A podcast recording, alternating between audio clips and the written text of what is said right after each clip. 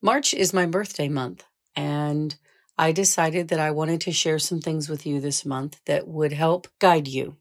Last week, I shared about non negotiables and how they've served me and how they might help you. And this week, I want to share with you some of the things I wish I would have understood years ago, like really, really understood and had a good grasp of. I think that having this understanding of these things years ago would have changed my life in a different way, certainly the everydayness of my life. But I'm a big believer in it's never too late to change. And when you know better, you do better. So hopefully, if you are not a young person listening to this, you'll find some value in this. So let's dive in. Hey, welcome to the show. I'm your host, Eva Miller. As a domestic violence survivor turned life and wellness coach, I'm here to help you fully know your value, reclaim your power, and boldly create the life you love instead of living from someone else's script. So if you're feeling stuck and looking for help, or you just want to be reminded that it's okay to be your unique self in a conforming world, you're in the right place. Don't water down your wild. Step out of the race you never wanted to be in and forge your own path. Let's go. The first thing that I would like to share with you. And, and by the way, none of these are sexy, okay? None of these are like, ooh, but they're valuable and they all have to do with relationships. So the first one is the relationship you have with your body. I wish I would have understood the importance of knowing and how to listen to my body and when. Because I've been gaslighted by doctors and nutritionists. I've been poo pooed for saying something about my body that goes against maybe conventional thought as it relates to health, but that doesn't mean that I wasn't right. And there have been times because I, I'm always like, oh, well, I'm not the expert. I'm not a doctor. I don't know that I've blown things off that I shouldn't have blown off. Specifically, what I mean is about 20 years ago, I questioned whether I had a problem with gluten. And, eh, you know, like we had the internet, but it wasn't like it is now. I didn't really know how to utilize it, and there wasn't as much information on it. But like I said, even if there was, I wouldn't have been able to know necessarily how to dig for it. But I remember asking a nutritionist that I was working with then about gluten, and she kind of sort of not exactly rolled her eyes, but kind of rolled her eyes. And she said something like, less than, you know, 5% of the whole population has celiac. You're probably fine. And like she wasn't even listening to the other stuff that I was asking about. And, you know, I trusted her enough, even though I didn't like the way she treated me. I didn't consider that she could be wrong or discount what she said. And so I continued eating gluten. And now that I know what I know, I realized that that probably was a big part of my problem. And I especially think this now because well, as I have gone through the reset, before I started it, one of the things that the coach said to me on our call was, when she was asking about like what kind of food intolerances I have. And I told her one of them was lactose. I've had a problem with dairy for a long time. She said to me, Okay, that's fine, but keep in mind, sometimes the food you have a reaction to isn't the thing that's causing a problem. And I kind of was like, Oh, okay, whatever, that's cool. But now I have come to see that when I stay away from gluten and grains in general, I don't have a problem with lactose. Now, is dairy still inflammatory? Yes. Is it still got a bunch of junk in it that's not good for you? If it's not organic, yes, also yes. But I think I don't have the same digestive issues with dairy that I have when I stay away from gluten in particular and grains overall. My point to this is that I wish I would have just trusted my body. I wish I would have just taken it upon myself then to eliminate gluten and see how I felt and kept track of it, that kind of thing. But I just sort of trusted someone else who had letters behind her name telling me that I'm probably not one of the special kids in one of that, in that tiny little percentage of people who has a problem rather than listening to myself. And now that I'm older, I'm very much like, Hey kids, the people who profit when you're sick, yeah, you should pay special attention to what they tell you and the motivation behind it and check into things for yourself because that's just smart to look out for yourself, right? Who is affected most when you're sick? You. Your income is impacted and your abilities to get things done. Your relationships are impacted. And so, and, and I know a lot of women, I'm not the only one to go through this. I hear a lot of women who have PCOS. It took them years to find a doctor who would listen to them. And so I'm just going to reiterate if you've never had any problems, there may come a time where you have something come up and you feel like you know what's going on with you, but your doctor or care provider has something different to say. And so I'm just telling you, know and listen and trust your body. Do more research. And if you think you've done enough, do even more. If you don't feel like you have the answers that you are comfortable with or that feel okay for you or that you're not getting the kind of care that you need, keep chasing after that. Nobody knows your body as well as you do. Doctors are great, don't get me wrong. I appreciate them. Modern medicine is amazing. But sometimes doctors get it wrong and they don't know your body like you know your body. And I'm just going to say it a male doctor, he can have a whole lot of education, but he does not know what it feels like to have a monthly cycle and have a baby or breastfeed a baby. And so his ability to help you is limited, straight up. And they get it right a lot, but they get it wrong sometimes too. And we should not just hold them up as the be all end all and trust them when we feel differently and we know better. I'm going to say this and use this example that I read in a book because I think it's relevant here. There was a woman giving a talk to a large arena of people and the audience was filled with women, men and women alike. This was not like a ladies' conference or anything. Both genders were in the audience. And she asked the question to the audience Who here is an expert on breastfeeding? And of all the people in the audience, one man raised his hand and she asked him, you know, she called on him and she said, What makes you an expert on breastfeeding? And his answer was, he was an expert on breastfeeding because he had watched his wife breastfeed their baby for three months. Women in the audience who probably breastfed their kids didn't stand up or raise their hands to say they were an expert. But you know there were women in the audience who had done exactly that. They had breastfed their children. And so I'm just saying, when you think about that, someone who has education, or in this case, simply observation, even if they've studied a lot and have a lot of education, it doesn't mean that they know everything there is to know. And it doesn't mean they know your body. So I wish if I could give you a piece of advice when it comes to your health care, know and listen and trust your body. Nobody knows it like you do. And if you are not taken care of appropriately, and if you happen to have something that would have repercussions for not being taken care of properly, nobody has to pay the price for that mistake more than you do. And so just advocate for yourself, whatever that has to look like. Okay? Okay.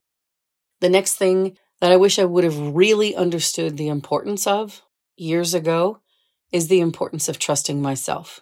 I can't even count the number of times I've had an inkling that I probably needed to do this particular thing, make a specific choice, or go in another direction, whether it was, you know, figurative or literally go in a different direction. And I have trusted other people and even my own head over my own instincts. And sometimes I've I've been like, okay, I'm gonna this this seems logical, this seems right, and then I've regretted it later. I wasn't taught to trust myself. And it's not that anybody ever said, you know, you can't trust yourself, right? But it's that doubts were presented to me about choices I've made through the years by various people. And, you know, it's probably happened to you too. Maybe you've also heard things like I heard, like this. You really think that's what you should do? Or, huh, I don't know if I'd do that if I were you. Or, wow, you just really think you know it all, don't you? Well, you're going to do what you want to do anyway, regardless of what I say, so it doesn't matter. But here's the thing the things people say to you, well, they're colored by their beliefs. And their beliefs are colored by their thoughts and their experiences and their backgrounds and all the people who've influenced them about those things. And so maybe the people you're asking or talking things over with, maybe they never learned to trust themselves either. And so why would you listen to them. I mean, yeah, they might be right if they tell you something in a particular instance, but even a blind squirrel gets a nut once in a while, right? So instead of putting trust in other people, you should put it in yourself as well. And it's okay if you ask someone's expertise. It's okay if you ask for their point of view. How do you look at this? How do you approach this? It's okay if you ask their opinion or whatever.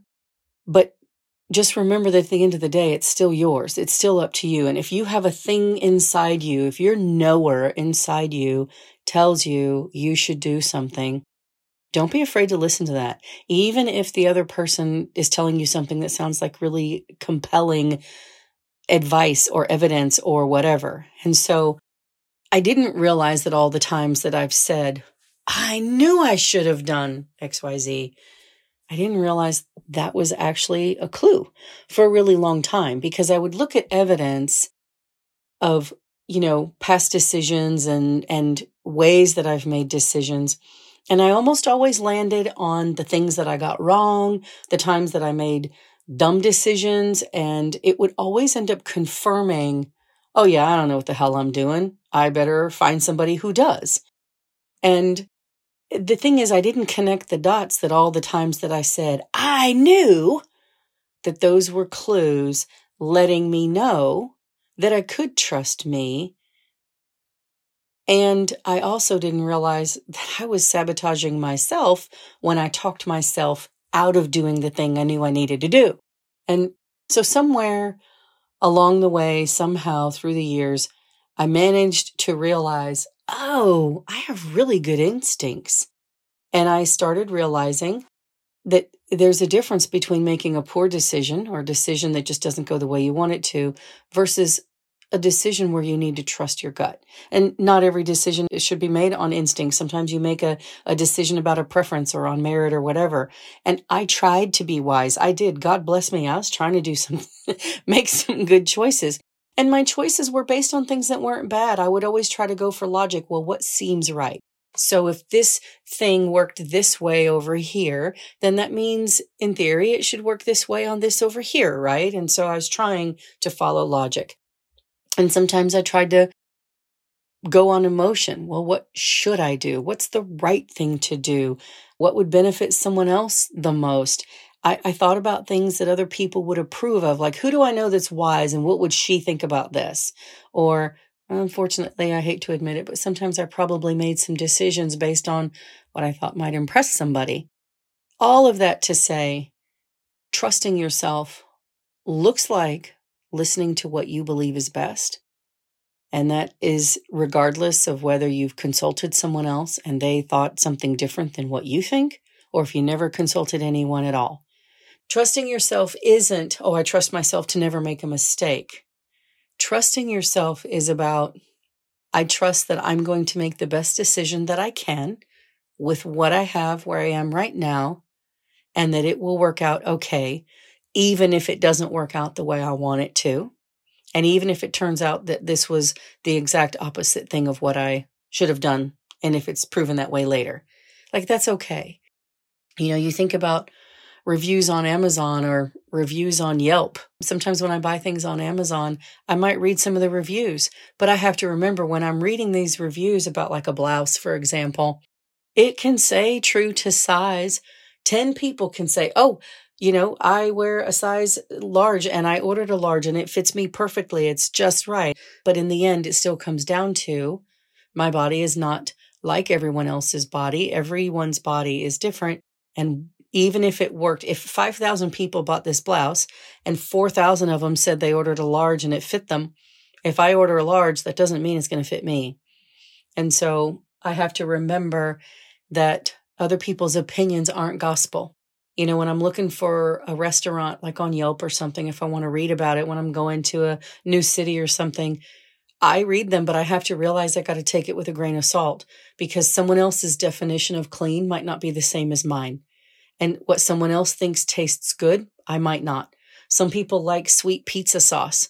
And so they might say, Oh, this pizza place has the best sauce. And then I come along and eat it. And I'm like, Oh, there's a lot of sugar in here, or there's too much basil in here, or this is more garlicky than I like. You know, we we read about things like a review on Yelp. Yelp. we read a review on Yelp and like four strangers say the place is dirty and you're like, "Oh, I'm not going there." And that's great, maybe they're right, but just remember to always trust yourself more than other people. Don't only just blindly trust other people. And remember that you also have a history. Maybe you look at things and be like, oh, I keep making wrong choices or doing the wrong thing or whatever. But remember that you also have a track record of getting through everything that's been hard and making a lot of really good decisions. Don't discount how wise you are. Don't discount your abilities and your wins. Don't discount your history of doing the right thing or of taking something that didn't work out well and turning it into something that still did. And remember too that even if you do make a choice or do something wrong, it doesn't mean that you can't get through it. Like you can still make it work. And you have a, you know, maybe a couple weeks ago you faced a situation that was really hard and you didn't know what to do and you made a decision and it's working out. But also remember that like six months ago, you probably had a situation you didn't know what to do and you made a decision and it worked out. And probably two years ago, there was a situation where you didn't know what to do and you ended up doing something. And whether it was like you thought it would be or not, it still worked out. Right. And so it may not be a quote unquote win, but that doesn't mean it's a loss, especially if you learn something from it, because that's how you grow anyway. So there you go. Okay. That's the second one trusting yourself. The last one that I want to talk about that I wish I had really, really understood years ago. And this is going to seem like it's geared more toward a single young person. It's not really meant to be that way. This could apply to other people and it applies to more than just romantic relationships. But in the beginning, this is how I'm starting off. And that is, I wish I had understood the need to really vet a person that you want to go out with before your emotions get involved because when you meet someone and you like the way they look and they seem really cool and they're funny and they're whatever and they've got a vibe and you're picking up on it and you're digging it and you hang out with them for a little bit or you go out a few times, you start getting ooey gooey and you stop thinking with your brain because you're thinking with, with other parts of your body and you're not objective. And so emotions have to be taken out and reserved and you got to like test people a little bit because sometimes the way they behave and what they say they do or want to do are two different things. And so I mentioned this a little bit. You know, it's funny. I kind of teach, I don't know if you've noticed, but um, I tend to teach sort of like in a spiral. And so we may talk about some things down here. We do this in math too. Like you learn addition and then you learn subtraction. And then after you've practiced your subtraction, you kind of go back and just review your addition, right? And then you review that subtraction. Then you go to multiplication tables. And then after you've practiced those for a while, you dip back down on that spiral and you check on the addition and the subtraction again. And you do it over and over, right? As you keep going, going, going. And this is kind of the same thing with what I'm doing because I talked to you last week about one of my non-negotiables when I was meeting Moose was that he somebody that I was going to go out with was going to absolutely have to be open-minded enough to go to church with me even though I wasn't going to church. And it, when I asked him about it, like that was a thing for me. If he had said, no, I will not go to church, it would have been a deal breaker. We wouldn't have gone any further. And I asked him that on probably our first or second date. And so, in sort of that same spirit, I would say that when you are thinking about someone and you're going to spend time with that person, maybe give them a little bit of a test. And here's some areas where like you might want to pay attention. Test him in public. Like take him to a place where you have to stand in a long line outside in the heat or something and watch how he acts. Because okay, that's not like a real crisis, but the theory is a crisis doesn't create character, it reveals it. And so think about some areas that are uncomfortable and extremely unpleasant because that is where you can really learn how a person is. So watch how someone behaves in their group of friends. Watch how they behave with your friends.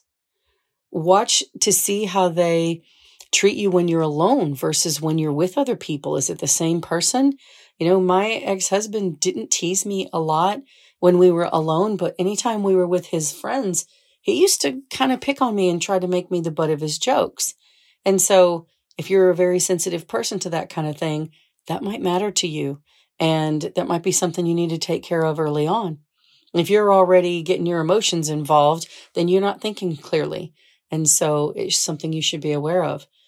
How about playing board games with somebody? You know, if you're a person who likes to play board games, you should play board games with the person you're hanging out with. Because if they're a person who loses and gets mad and dumps the table over and throws money around or the, or the pieces around and stuff like that, that might be something you want to know about. Watch to see how they, how the person manages his emotions, you know?